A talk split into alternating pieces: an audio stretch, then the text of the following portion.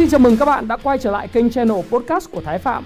Và tôi xin tự giới thiệu các bạn, tôi là Thái Phạm, tôi là nhà đầu tư, nhà kinh doanh và là nhà sáng lập của cộng đồng Happy Life đầu tư và thịnh vượng.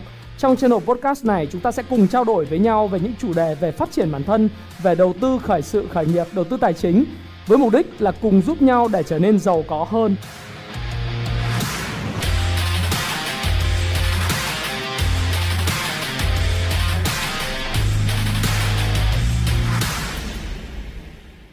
Hi, xin chào tất cả các bạn. Chào mừng các bạn đã quay trở lại với channel của Thái Phạm. Vâng, lại là tôi đây. tám giờ tối chuyện hàng tuần chúng ta lại gặp nhau trong chương trình điểm tin, những tin tức tài chính ảnh hưởng tới thị trường chứng khoán và thị trường tài chính nói chung trong tuần tới.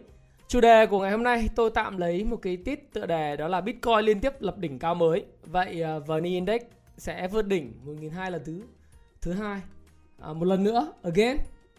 Liệu điều này sẽ xảy ra hay không? Thì chúng ta hãy cùng theo dõi nhé.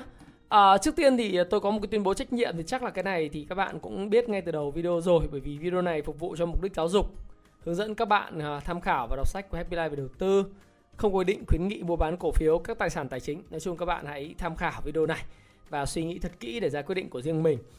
Điều đầu tiên tôi muốn nói với các bạn đó là uh, chứng khoán châu Á ngay sau khi mở cửa uh, sau cái uh, đầu uh, sau cái năm Tý đến năm Tân Sửu, thì tất cả các thị trường chứng khoán châu Á lớn đều đã lập đỉnh cao mới. Trong đó thì có chỉ, chỉ số Hang Seng của Thượng Hải. Hang Seng của Thượng Hải thì chúng ta hãy cùng xem chỉ số Hang Seng của Thượng Hải. Đây, Shanghai Index thì các bạn cũng thấy là chỉ số Hang uh, Shanghai, xin lỗi cứ nói Hang Seng hoài. Shanghai thì lập đỉnh cao mới. Uh, hiện nay đỉnh cao của chỉ số Shanghai là ba nghìn sáu trăm chín mươi sáu điểm. Mỗi một ngày thì tại thị trường chứng khoán Thượng Hải giao dịch khoảng năm mươi sáu tỷ đô la Mỹ, và kết phiên Tân Sửu, uh, kết phiên uh, của của năm Tý đó thì là mười ngày mùng mười tháng hai thì nó đạt là mức là ba nghìn sáu trăm năm mươi lăm điểm, thì bây giờ là đã vượt lên là ba nghìn sáu trăm chín mươi hai điểm. Chỉ số uh, của uh, S S C E. Uh, chúng ta hãy cùng xem là chỉ số của Thâm Quyến. Thâm Quyến thì uh, trong lúc mà đầu tiên của phiên đầu tiên của năm mới thì cũng đã vươn lên hai nghìn năm trăm điểm, và cái này kết thúc là hai nghìn bốn trăm sáu mươi tám điểm. Việc mà chỉ số Thâm Quyến sẽ vượt đỉnh cao mới cũng sẽ là việc đương nhiên sẽ xảy ra. Chúng ta hãy cùng xem chỉ số Hang Seng. Hang Seng là chỉ số Hang Seng đó. Chỉ số Hang Seng uh, hát ét i thì uh, đã vượt đỉnh cao rồi. Đỉnh cao mới cũng đã vượt rồi ha. ba mươi nghìn sáu trăm bốn mươi bốn điểm. Đây là cái mức uh, chỉ số mà rất là cao. Và có lẽ phải phải nói là từ năm hai nghìn không trăm mười tám đến giờ thì cái chỉ số uh, Hang Seng nó mới vượt lên cái mức này. Và ba mươi nghìn sáu trăm bốn mươi bốn điểm. Uh, tôi nghĩ rằng là cái mức này cũng là mức mà sẽ từ đó chỉ số của Hang Seng tiếp tục đi lên trong năm hai nghìn không trăm hai mươi mốt. Thế thì uh, trong cái bối cảnh mà tiền rẻ thì uh, chúng ta thấy là trong mấy ngày gần đây mọi người đang nói với nhau rất nhiều về cái trường hợp của Bitcoin. Tôi có một anh bạn thì vừa chat với tôi nói rằng là đi đâu thì người ta cũng nói rằng là Bitcoin sẽ lên hai tỷ đồng một coin. Và con số hiện nay nó là năm mươi sáu nghìn năm trăm đô la một coin. Uh, đây là mức mà tôi nói với các bạn nằm mơ uh, một cách điên rồ, người ta cũng không thể nghĩ ra. Năm mươi sáu nghìn năm trăm lẻ bốn chúng ta nhân với hai mươi ba nghìn thì uh, chúng ta thấy là gần một tỷ ba một coin. Đây là mức rất điên rồ, và đây là mức tăng tôi gọi là mức tăng climb top, tức là chạy nước rút ở đỉnh. Tất cả các chỉ số đều là quá mua, và đương nhiên ở vùng này à, tại sao Bitcoin lại có một cái đợt tăng giá rất là mạnh như vậy? Bắt đầu nó có cái khởi nguồn từ cái cái đầu đầu tháng một là ông uh, Elon Musk mới chính thức là uh, nói rằng là đầu tiên là có cái, cái sự kiện là PayPal chấp nhận thanh toán vào đồng coin. Cái thứ hai là Elon Musk nói là công bố sẽ Tesla sẽ mua một phẩy năm tỷ đô la đồng coin. Và đến thời điểm này thì có thể nói rằng là với cái số tiền mà ông Elon Musk mua Bitcoin, bây giờ ông đã lời uh, một con số rất là khẩm. Và dự kiến người ta nói rằng là một tháng kinh doanh uh, đồng Bitcoin của Elon Musk hiện nay đã lời hơn cả một năm bán xe điện, tức là khoảng một phẩy năm tỷ đô la mà Tesla cuối tháng một uh, mua vào Bitcoin hiện tại đã lời chín trăm ba mươi triệu đô la. Đấy, thì các bạn nhìn là cuối tháng một thì chúng ta cứ hình dung là chín cuối tháng một nó ở mức ba mươi ba nghìn đô đi ha, ba mươi hai ba mươi ba nghìn đô ở cái vùng hỗ trợ này này của coin. Thì bây giờ từ ba mươi ba nghìn nó đã tăng, các bạn xem này. Ví dụ như từ ba mươi ba nghìn hiện nay thì là cái chỉ số này nó đã coi tăng lên bảy mươi ba phần trăm rồi.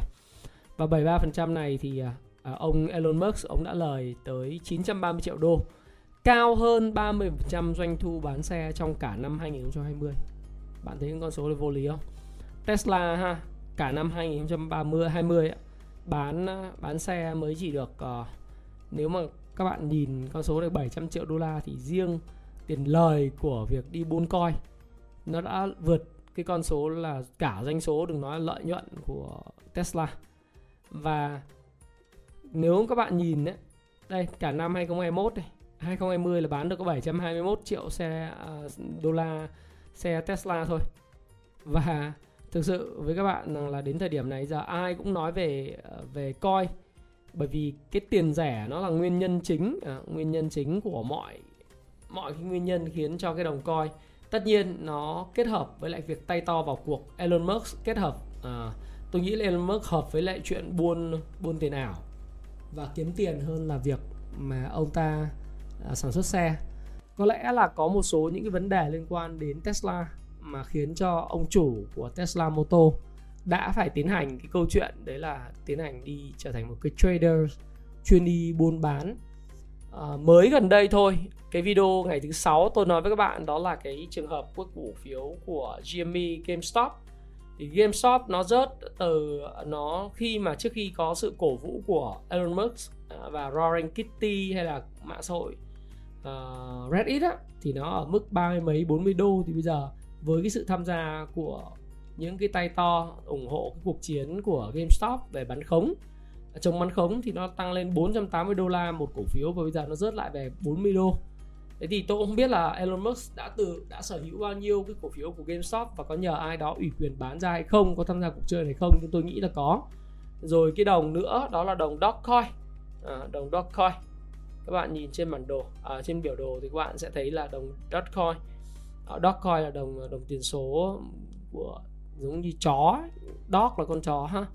Thì các bạn thấy là nó sau khi mà ông ông Elon Musk ông đăng một cái đoạn cũng vào cuối cuối tháng một đó là nói rằng đồng Dogecoin là cái đồng tiền của nhân dân, thì cái đồng coin này nó tăng vọt lên à, gấp ba ba lần.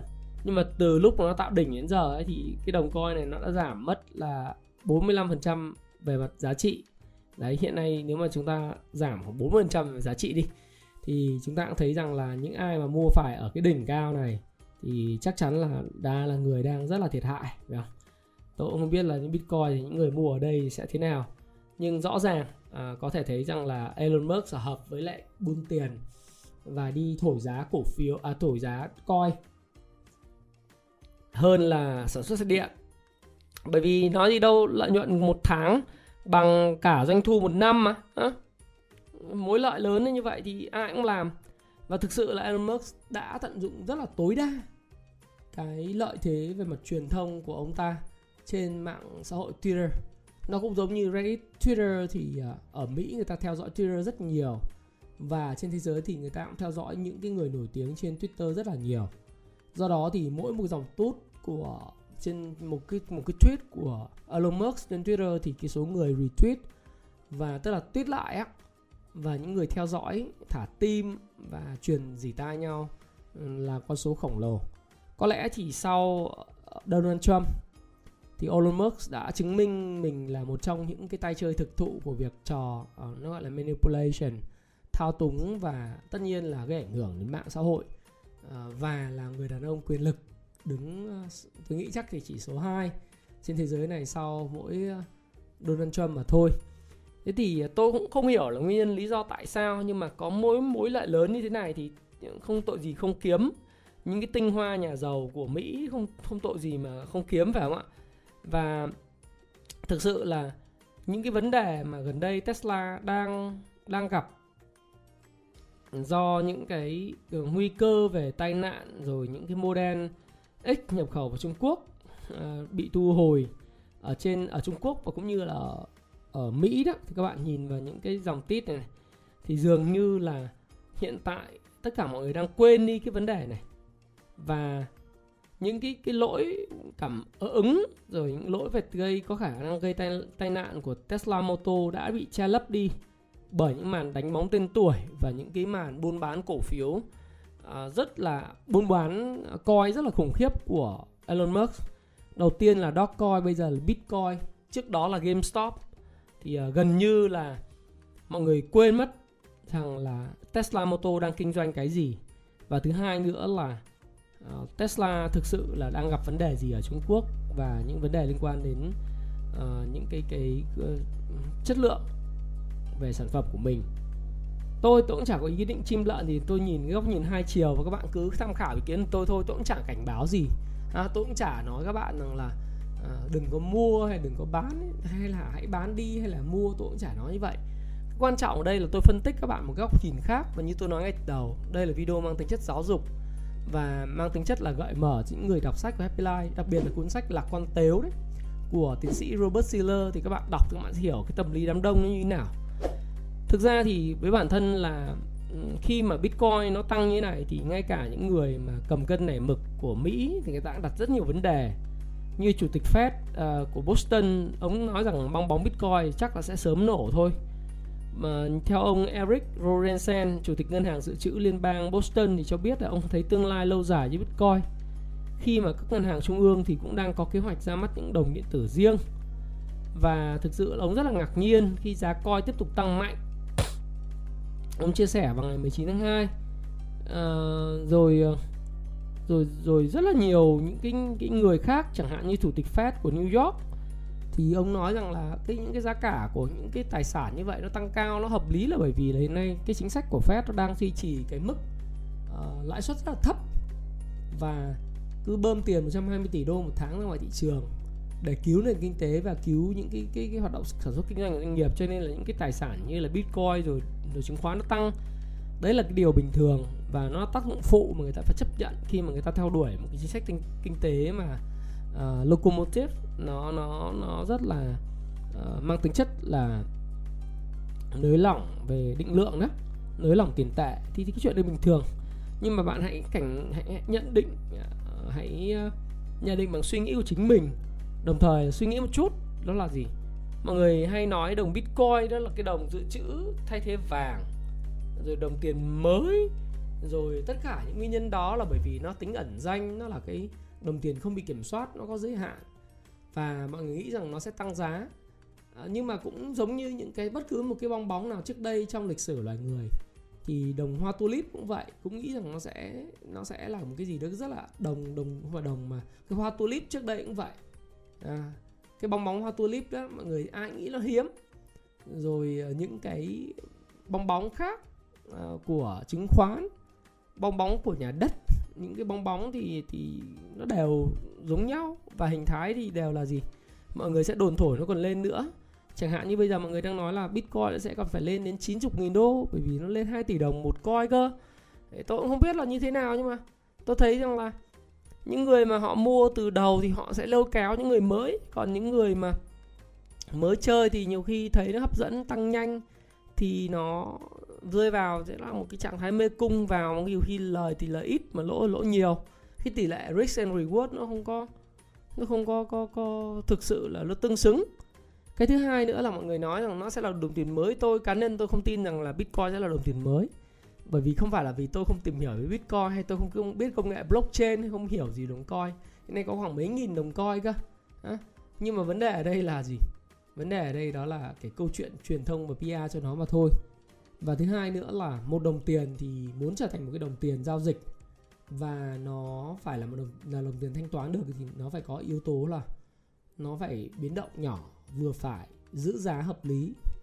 Nó không thể nào mà tăng giá vòn vọt và sau đó giảm giá đột ngột được. Thí dụ như tăng lên gấp mấy lần xong nó giảm giá mấy chục phần trăm thì nó không bao giờ trở thành đồng tiền dự trữ của bất cứ một cái một cái tổ chức lớn nào cả. À, tất cả những tổ chức lớn khi người ta tham gia vào cái, cái thị trường này, người ta nói tốt về cái đồng này, đó là bởi vì người ta cũng đang muốn nói để người ta bán ra cái đồng này thôi. Bởi vì đồng tiền như các bạn thấy là đồng tiền đô la, đồng tiền euro hay là đồng tiền Singapore, Thụy Sĩ, là đồng tiền Yên, Nhật Bản, những đồng tiền lớn của Trung Quốc, à, của đồng, đồng, đồng nhân dân tại Trung Quốc, thì cái giá trị của đồng tiền nó phải muốn người ta giữ và nắm giữ lâu dài thì nó phải bình ổn. Nó có thể xuống chút, nó có thể lên một chút, nhưng mà về cơ bản nó phải bình ổn. Không có bất cứ một cái đồng tiền dự trữ nào của nhân loại, kể cả vàng, mà nó chỉ có một chiều lên, nó một chiều xuống. Và nó không bao giờ biến động theo kiểu lên xong rồi nó giảm xuống mấy chục phần trăm, năm chục phần trăm, ai giữ cái đồng tiền như vậy cả. Thì nói với bạn nghe đơn giản, ví dụ bạn bảo là bây giờ bạn chấp nhận đồng coin để thanh toán mua nhà đất của bạn. Nếu mà giả sử bây giờ nó là năm mươi sáu nghìn đô, à, nhà của bạn bán được ba đồng coin là... Tôi, tôi cứ nói ba đồng coin thì hơi quá. Nhưng mà giả sử bán được mười tỷ, bán được tám đồng coin, bạn bán nhà của bạn, bạn lấy tám đồng coin, bạn có dám không? Bởi vì sao? Nhỡ nó không tăng như kịch bản là nó đang từ năm mươi sáu nghìn đô, nó không tăng lên một trăm nghìn đô giống như bạn tưởng tượng. Bạn chấp nhận thanh toán một đồng coin mà nó không tăng lên lên lên một trăm nghìn đô một coin, mà lại giảm từ năm mươi sáu nghìn đô, nó giảm về còn giống như cái năm hai không một tám đấy, nó giảm về ba nghìn đô một coin, thì nhà của bạn bán đi, cái tài sản bạn giảm một cách kinh khủng như vậy, thì bạn có dám chấp nhận là đồng coin trở thành đồng tiền thanh toán không? Không, đúng không? Ví dụ như khi mà bạn thấy nó năm mươi sáu nghìn, ít nhất thì nó phải cứ giữ năm mươi sáu nghìn này, nó có thể lên lên xuống xuống một chút thì bạn mới thấy rằng là cái đó nó là đồng tiền có thể dự trữ được, đồng đô la có thể dự trữ được, đồng Việt Nam đồng có thể dự trữ được, hay tất cả những đồng tiền nhân dân tệ, yên, đồng uh, won của Hàn Quốc, hay đồng Thụy Sĩ, đồng franc Thụy Sĩ, rồi đồng euro có thể dự trữ được, bởi vì nó tính nó ổn định, nó ổn định. Tất nhiên là những cái đồng tiền đấy thì bị can dự bằng việc in tiền một cách nó không từ gì cả, những đồng tiền của các quốc gia. Còn đồng coin thì nó nó mang tính ẩn danh, transaction nó ẩn danh, rồi nó không in được, nó đào rất là khó khăn, nó hạn chế, nhưng mà không có nghĩa rằng nó sẽ tăng, bởi vì giờ cạnh tranh với nó rất là nhiều. Và theo như cái ông mà chủ tịch của Fed Boston thì các ngân hàng trung ương họ cũng đã có một kế hoạch ra mắt những đồng điện tử riêng rồi. Thành thử ra là và cùng với lại bốn nghìn mấy trăm cái đồng coin, thì tôi nghĩ rằng cái đồng coin như Bitcoin thì nó cũng không không không phải là cái gì, nó có thể là trở thành một trong những cái mà có thể thay thế được cái đồng tiền của nhân loại được cả. Cho nên đừng mua mà nói rằng là nó là đồng tiền của nhân loại. Chẳng qua các bạn mua là vì bạn tham lam, mong muốn nó lên nữa. Ai mà mua nắm giữ cái đồng này mà không tăng chắc sốt ruột, hoặc là tăng cái xong nó giảm về mức lại ba mươi nghìn đô một coin chắc ngồi ói máu chết, đúng không? Và cái ông Elon Musk ông lời quá, lời chín trăm ba mươi đô rồi, lời xong cái đứng lên tuyên bố ngay là giá, tôi nghĩ là lời và bán được rồi, nhờ ai đó bán rồi, cho nên nói Bitcoin này mười lăm giờ trước nói Bitcoin và đồng Ethereum giá có vẻ cao rồi. À, à, ông phát biểu đây. Đấy. À, viết trên một cái tweet là money is just data that allows us to avoid inconvenience of uh, barter. That said, uh, Bitcoin và Ethereum do seem high. Ông này ông nghĩ rất thích trôn, tức là tôi nghĩ là bán được rồi, cho nên nói rằng là ở cái đồng này giờ giá cao, cũng giống như đợt mà ông bán thành công, ông thu về mấy chục tỷ đô từ cái uh, cổ phiếu của Tesla Motor đấy, giết những kẻ mà bán khống ấy. À, thì ông nói rằng là giống như là cổ phiếu Tesla bây giờ là cao giá rồi nha chúng mày, thì bây giờ ông nói là đấy Bitcoin và Ethereum cao giá rồi nha chúng mày, thì nghĩa là sau khi cao giá thì ông bán xong rồi ông đi lại lại sập đấy. Và khi Bitcoin tăng như vậy thì nó đòi hỏi trên một ông ông phóng viên của Yahoo Finance, ông Kevin Ronoi, ông nói rằng là liệu cơ quan quản lý có nên có chính sách để mà mà, mà chống lại, ngăn ngừa cái việc này không? Đấy. Thì hiện nay thì bây giờ là có rất là nhiều những cái những những cái làm giá thô thiển trên thị trường coin như vậy.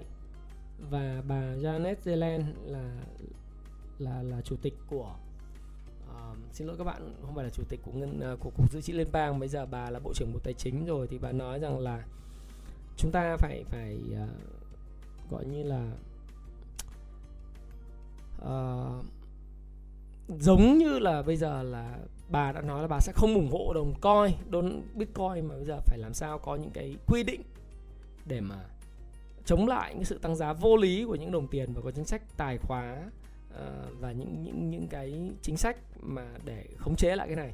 Cá nhân bản thân tôi thì tôi nghĩ rằng là bà Janet Yellen thì bà muốn chống lại cái này lâu rồi và bà sẽ làm. Tuy nhiên cái, cái trước mắt của bà thì bà có quá nhiều những mối lo mà đối với lại Bộ trưởng Bộ Tài chính của Mỹ thì bây giờ vấn đề liên quan đến chuyện là ngân sách, à, chi tiêu công như thế nào, có kích thích một nghìn bốn trăm tỷ cộng hưởng về chính sách tài khóa cộng với chính sách nới lỏng, nới lỏng tiền tệ của Fed để khôi phục sản xuất kinh doanh và khôi phục việc làm nó là quan trọng hơn.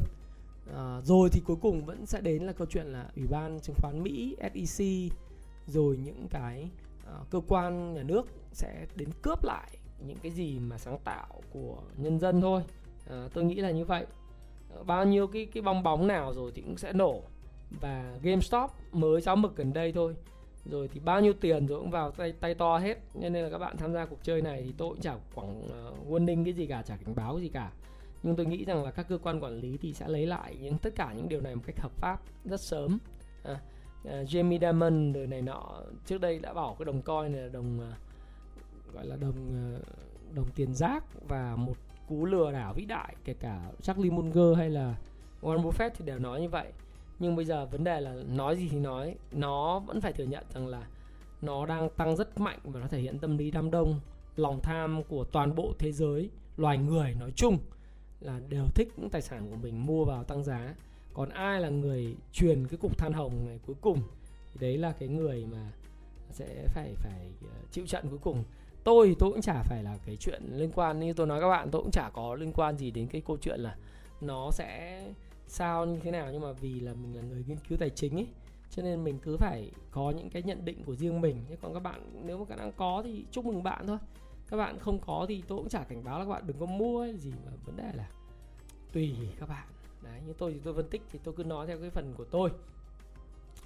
Đối với chứng khoán Mỹ thì về cơ bản cái tiền rẻ nó vẫn khiến cho, như tôi nói các bạn, chứng khoán châu Á nó lập đỉnh mới đó.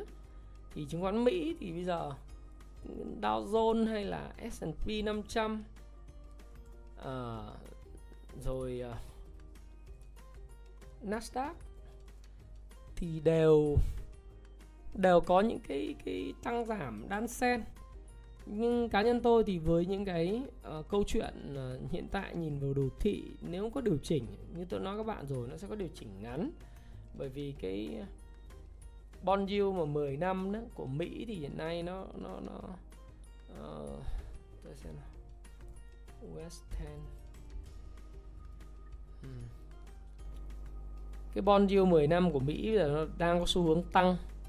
Thì thực ra như nói các bạn, nó cũng giống như giá dầu thôi, thì nó sẽ tăng trở về cái mức trước cái cái khủng hoảng trước trước cái khủng hoảng Covid. Tôi nghĩ rằng là cái mức một phẩy tám đến một phẩy chín phần trăm của bond yield này thì nó cũng cũng sẽ là rất là hợp lý, ừ. sẽ rất là hợp lý. À, đối với mười năm U S hai năm thì sao? À, government bond từ hai mươi năm hai mươi năm thì bây giờ xem nào, năm năm thì nó sẽ phải hồi phục với mức một phẩy ba, một phẩy bốn, đúng không? Rồi hai năm thì vẫn đang rất rẻ, nó cũng chưa có cái vấn đề gì, nó không phải không phải không phẩy một, không phẩy một một ba. Tôi nghĩ là sẽ là biến động nhiều ở mức mười năm. Đấy, đô la index thì nó cũng đang ở cái mức hỗ trợ là chín mươi. Nếu có hồi phục thì hồi phục về vùng chín mươi ba. Cái vùng chín mươi ba, chín mươi hai này thì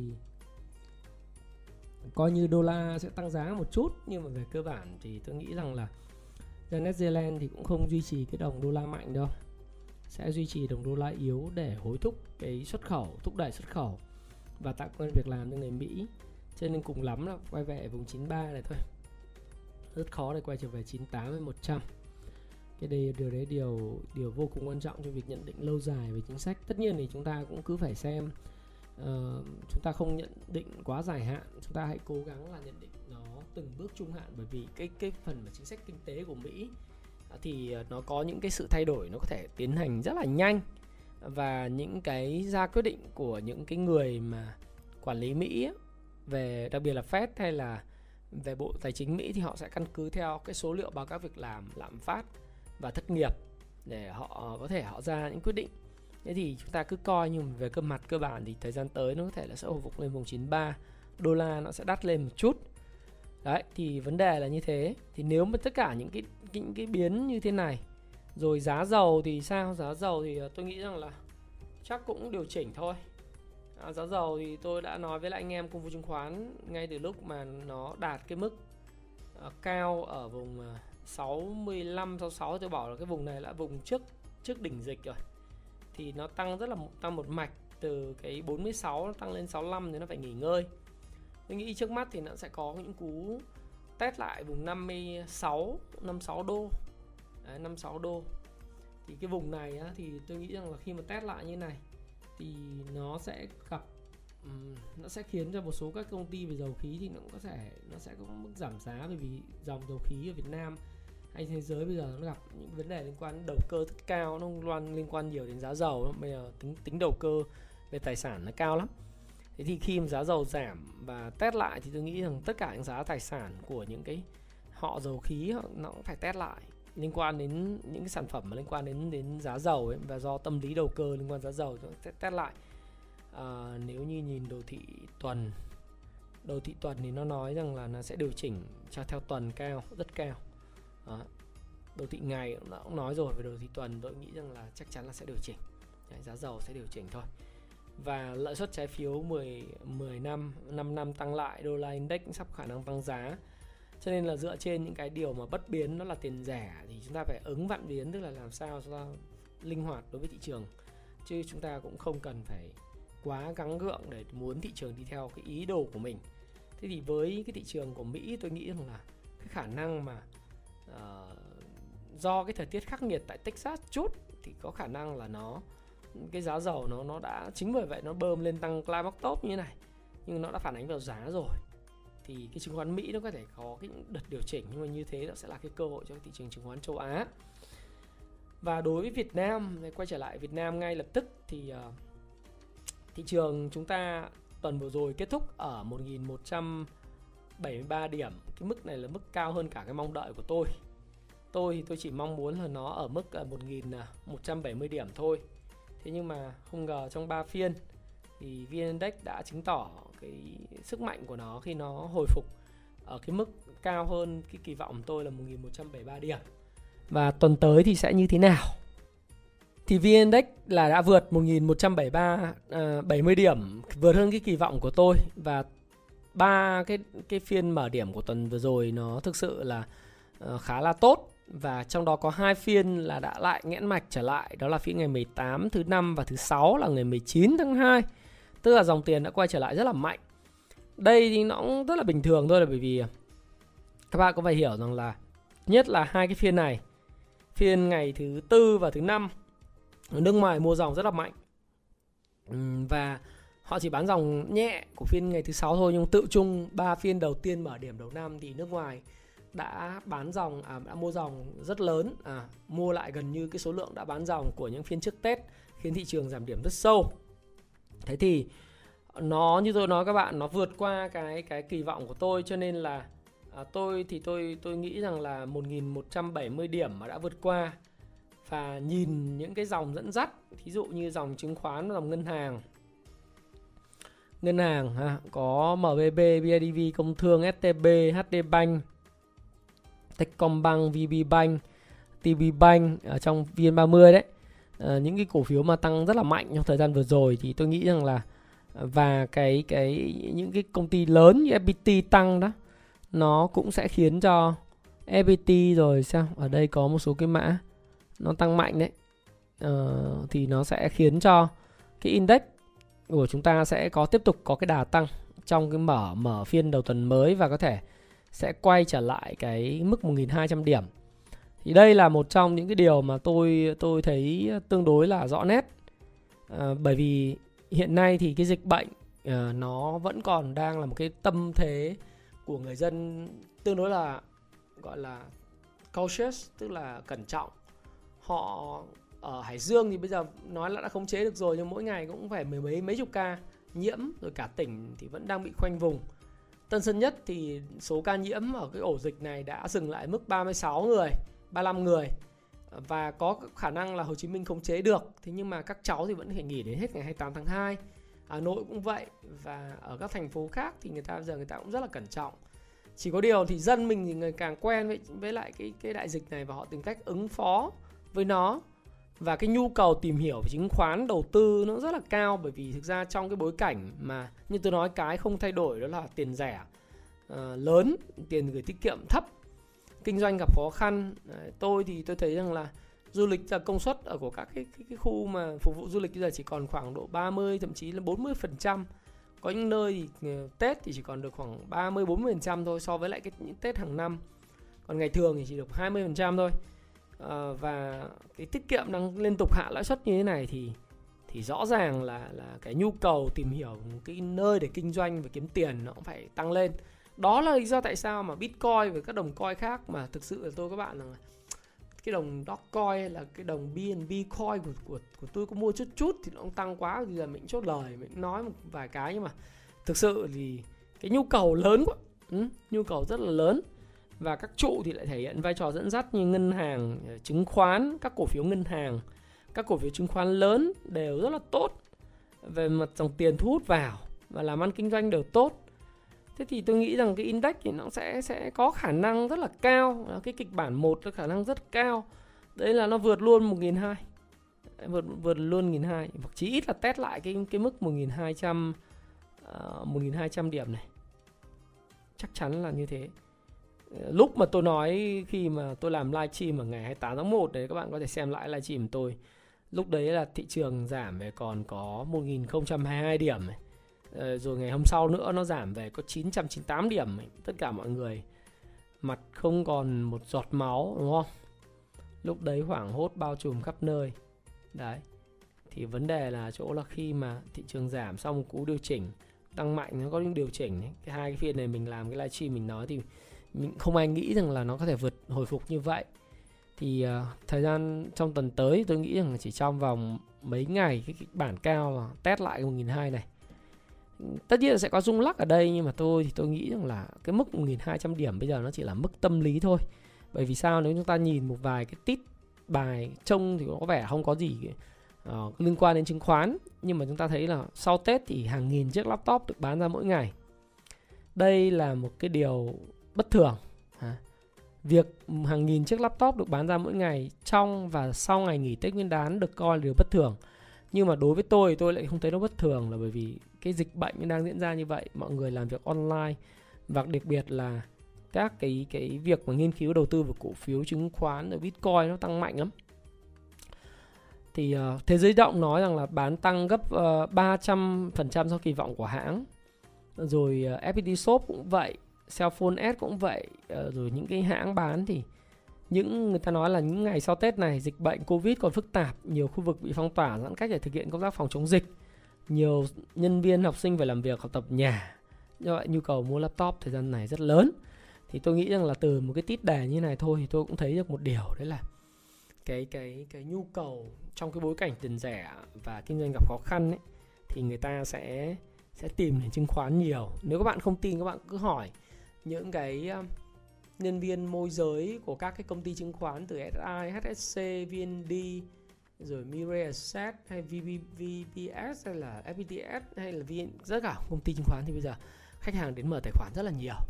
Đấy, thì khi mà nhiều như vậy thì nó sẽ dẫn đến là cái lượng tiền mới vào thị trường ấy sẽ góp phần là đẩy cái cổ phiếu lên cao.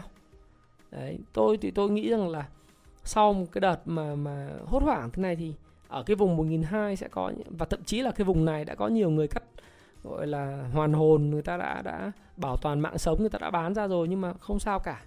Nó lại có thêm những cái người mới vào, người ta lại đưa đẩy cổ phiếu lên ở cái vùng cao mới. Thì cái vùng này thì cũng giống như cái đợt mà năm hai nghìn không trăm mười bảy thôi, hai nghìn không trăm mười tám thôi. Thì thì nhưng mười tám thì bối cảnh của nó không được như bây giờ đâu. Bối cảnh của nó tiền nó hữu hạn, bây giờ tiền bây giờ toàn tiền mặt là vô hạn. Tiền mặt, tiền thật của dân. Cứ nghĩ như này này, có một, một năm triệu tỷ đồng đang nằm trực chờ. Và cái quan trọng hơn ấy, uh, đó là như tôi nói cái slide này năm tuần vừa rồi tôi không kịp nói với các bạn. Thế nhưng mà đối với Trung Quốc thì đã vượt đỉnh rồi, chỉ số của uh, Shanghai hay là Thâm Quyến đều vượt đỉnh rồi, chỉ số của uh, Đài Loan, à, của Hồng Kông, của Thái Lan cũng đều rất là tốt. Thì cái P trên E, cái định giá của Việt Nam vẫn là thấp nhất uh, so với lại các đất nước mà đã được so sánh với chúng ta. Thì, thì cái này nó là hợp lý, bởi vì trong cái bối cảnh hiện tại thì tất cả các nước như Indo bây giờ ba mươi lần, Philippines pê e hai mươi tám lần, Thái Lan hai mươi sáu lần, chỉ có Việt Nam thôi, Việt Nam với lại Trung Quốc là rất là thấp, đang hấp dẫn. Bởi vì cái tăng trưởng Việt Nam còn mà, Trung Quốc cũng còn tăng trưởng tốt trong cái năm hai không hai không, cho nên là cái mức hấp dẫn thì tiền nó sẽ đổ vào. Và trong bối cảnh tiền rẻ nhiều ấy, thì, thì cái khả năng mà nghẽn mạng và mỗi ngày hai giờ chiều chúng ta phải đi cà phê là, là chuyện sẽ xảy ra. Và dân thì ngày càng quen với lại cái phản ứng của Covid, nếu không muốn nói là chủ quan rồi. Đấy. Thì người ta quen, người ta sẽ phải tìm cách người ta ứng phó với nó. Vậy thì ngay cả câu chuyện bây giờ các bạn thấy ngay thần tài, ngày hôm nay ngày thần tài, mình đã nói giá vàng trong nước rất cao rồi, nhưng mà cứ thích mua cầu may, tức là cái thói quen của họ, thức thức từ ba giờ sáng để mua, được không? Đấy, Hồ Chí Minh cũng chật kín người mua. Vàng thế giới, vàng trong nước đắt hơn vàng thế giới tới bảy triệu rưỡi, tám triệu đồng một lượng, vẫn cứ thích mua. Thì, thì mua cầu may thì cũng chả vấn đề gì, cứ mua thoải mái. Nhưng nói gì thì nói, nó nó là vấn đề liên quan đến cơm áo gạo tiền thôi. À, tôi thì tôi nghĩ rằng là cái kịch bản mà vượt một nghìn hai trăm thì nó là kịch bản lớn hơn cái kịch bản là điều chỉnh. À, đặc biệt trong bối cảnh giống như là Bitcoin nó vượt đỉnh mạnh mẽ thế, các thị trường chứng khoán châu Á các thứ vượt đỉnh hết rồi, thì khả năng vượt cái một nghìn hai trăm này nó dễ hơn so với khả năng mà đi điều chỉnh xuống. Tôi cũng chả biết là ông tạo lập nào tự dưng ngồi nghĩ rằng là bây giờ cần phải thách thức nhau bằng cách đạp cái thị trường xuống lại. Tôi tôi thấy là cái cái cái cách mà đưa thị trường lên thì nó nhanh hơn, nhưng cũng tùy, chả biết được. Mình cứ linh động như thủy, mình mạng thủy mà, linh hoạt. Nhưng mà mình thì mình nhìn thấy cái cơ hội, tôi tôi nhìn thấy cái cơ hội để vượt đỉnh nó cao hơn cái cơ hội giảm điểm. Thế còn dòng nào sẽ dẫn dắt thì vẫn là những dòng truyền thống thôi. Tôi thì sẽ không bao giờ giống như Elon Musk để nói cụ thể cổ phiếu nào, nhưng tôi nghĩ rằng là chứng khoán rồi rồi dòng chứng khoán, dòng ngân hàng, những cái dòng của các cái cổ phiếu lớn thì nó vẫn là những dòng mà dẫn dắt thôi. Những cái công ty nào mà tiềm năng tăng trưởng tốt, có những cái tin tức về về em and a, sát nhập, bán vốn, hoặc là những cái mà hưởng lợi trực tiếp từ cái cái cái giao dịch này. Thí dụ như về chứng khoán thì nó hưởng lợi rất lớn từ cái chuyện là mọi người ở nhà để mà giao dịch, cái, cái lượng giao dịch tăng mạnh gấp bảy đến tám lần năm ngoái thì nó cũng là hưởng lợi. Rồi ngân hàng thì có những tùy chuyện vào ngân hàng, à, chứng khoán ngân hàng. Còn bất động sản thì tôi cũng chưa biết, không biết là mọi người trong dịch này thì có giao dịch thế nào, và các bạn nhân viên bất động sản để bán mạnh không thì sao, hay là giá đất bất động sản kỳ vọng tôi cũng chả biết nói gì. Nhưng mà tôi nghĩ rằng là tất cả sự kỳ vọng của con người, cho nên cái cái xác suất mà vượt lên một nghìn hai nó cao hơn cái mà phần đi xuống. Thôi thì cái video này tôi chắc nghĩ là sẽ dừng ở đây. Tôi sẽ thường xuyên cập nhật cho các bạn trong những cái video như vậy. Và đối với điểm tin của tuần này thì nó cũng sẽ dừng ở cái câu chuyện đấy là chúc các bạn may mắn. Và tôi kỳ vọng là index sẽ vượt lại một nghìn hai trăm trong cái bối cảnh chứng khoán châu Á và chứng khoán châu Á nói chung là vượt đỉnh, đặc biệt dẫn đầu bởi Trung Quốc. Bitcoin lập đỉnh, Ethereum lập đỉnh, và tất cả những cái chỉ số mà niềm tin đối với thị trường đang tăng cao. Thì uh, xin chúc các bạn là uh, nếu như các bạn muốn tham gia thị trường mà các bạn muốn học hỏi thì hãy đọc sách, hãy nghiên cứu về thị trường. Muốn có sự may mắn thì hôm nay ngày mười Thần Tài ủng hộ Thái Phạm một chút là đấy, mua hai cặp bò Lộc Phát và Thịnh Vượng, rồi đọc sách để tìm hiểu thêm, tránh những cái chuyện trở thành cái đàn cừu trong một cái đám mà chơi không có hiểu luật lệ về chứng khoán. Và nếu bạn thấy thích video này, thích Thái Phạm làm những video vào tám giờ tối chủ nhật hàng tuần thì hãy like cái video này, hãy comment trên video này và hãy subscribe, đăng ký kênh của Thái Phạm để nhận những thông tin của Thái Phạm về đầu tư, về kinh doanh, về phát triển bản thân sớm hơn tất cả những người khác.